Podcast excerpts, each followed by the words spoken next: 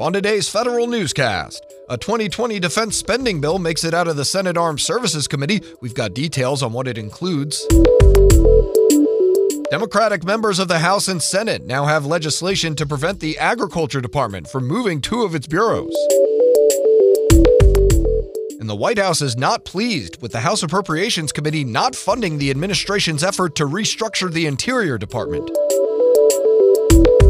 These stories and more in today's federal newscast.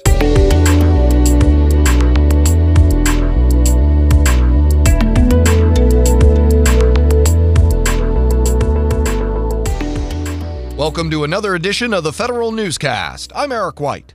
The Senate Armed Services Committee authorizes a $750 billion defense budget for 2020. The Defense Authorization Bill establishes a Space Force and requires new acquisition reforms from DoD. Those reforms revolve around intellectual property and software procurement.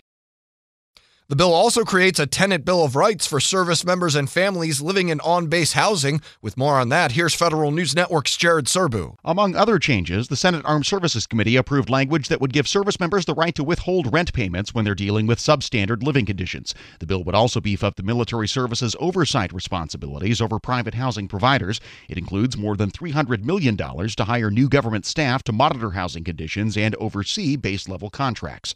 Jared Serbu, Federal News Network. There's now bicameral interest in blocking the relocation of two Agriculture Department bureaus out of the D.C. area. A House Appropriations Subcommittee includes language to stop the move of the Economic Research Service and National Institute of Food and Agriculture in its 2020 bill. Eight Democratic senators also introduce a standalone bill to do so. The bill also has a House companion. The Office of Management and Budget is expressing its displeasure with the early versions of appropriations bills coming out of the House committee. OMB Acting Director Russell Vought writes to House Appropriations Committee Chairwoman Nita Lowey. He says the White House is strongly opposed to the Interior and Environment Appropriations Bill under consideration in the full committee. The bill does not include $28 million requested for reorganization efforts at the Interior Department. It also includes agency appropriations 24% above the Trump administration's own request. The EPA starts to reset its approach to environmental rulemaking. More now from Federal News Network's Tom Temin. Administrator Andrew Wheeler calls on assistant administrators to proceed with new approaches to their cost benefit analyses. He cites comments received from an April 2017 docket item and the Trump administration's regulatory reform agenda.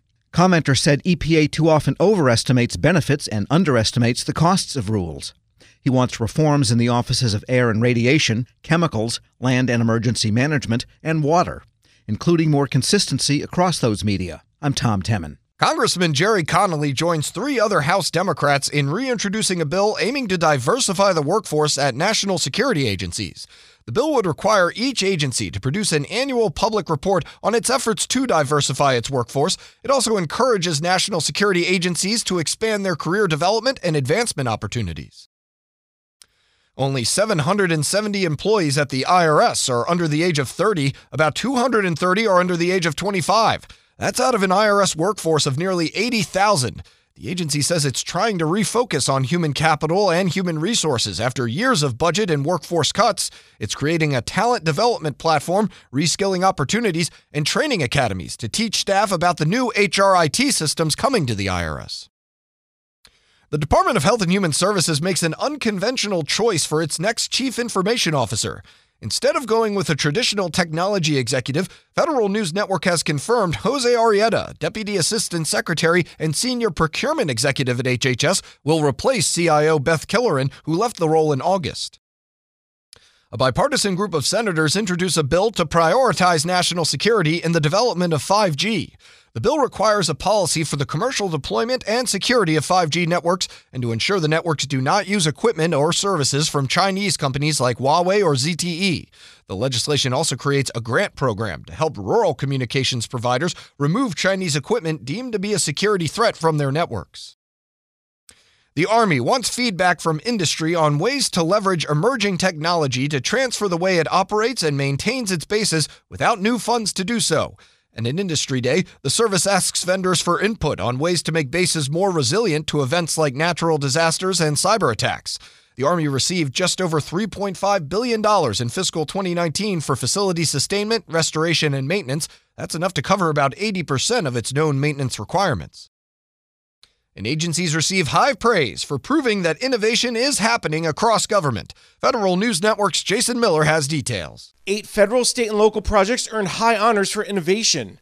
At the 2019 Igniting Innovation Awards, sponsored by ACT IAC, the life saving computerized tomography opioid detection project from Leidos won the overall top honor. The program, which Customs and Border Protection is piloting, uses a specific type of x ray and software to detect the density of the contents of a ship package looking for illicit drugs. These eight winning projects rose to the top out of 40 finalists. I'm Jason Miller. You can find more information about these stories at federalnewsnetwork.com. Search Federal Newscast, subscribe to the Federal Newscast on iTunes or Podcast One, and follow us on Twitter. Our handle is at Federal Newscast. I'm Eric White.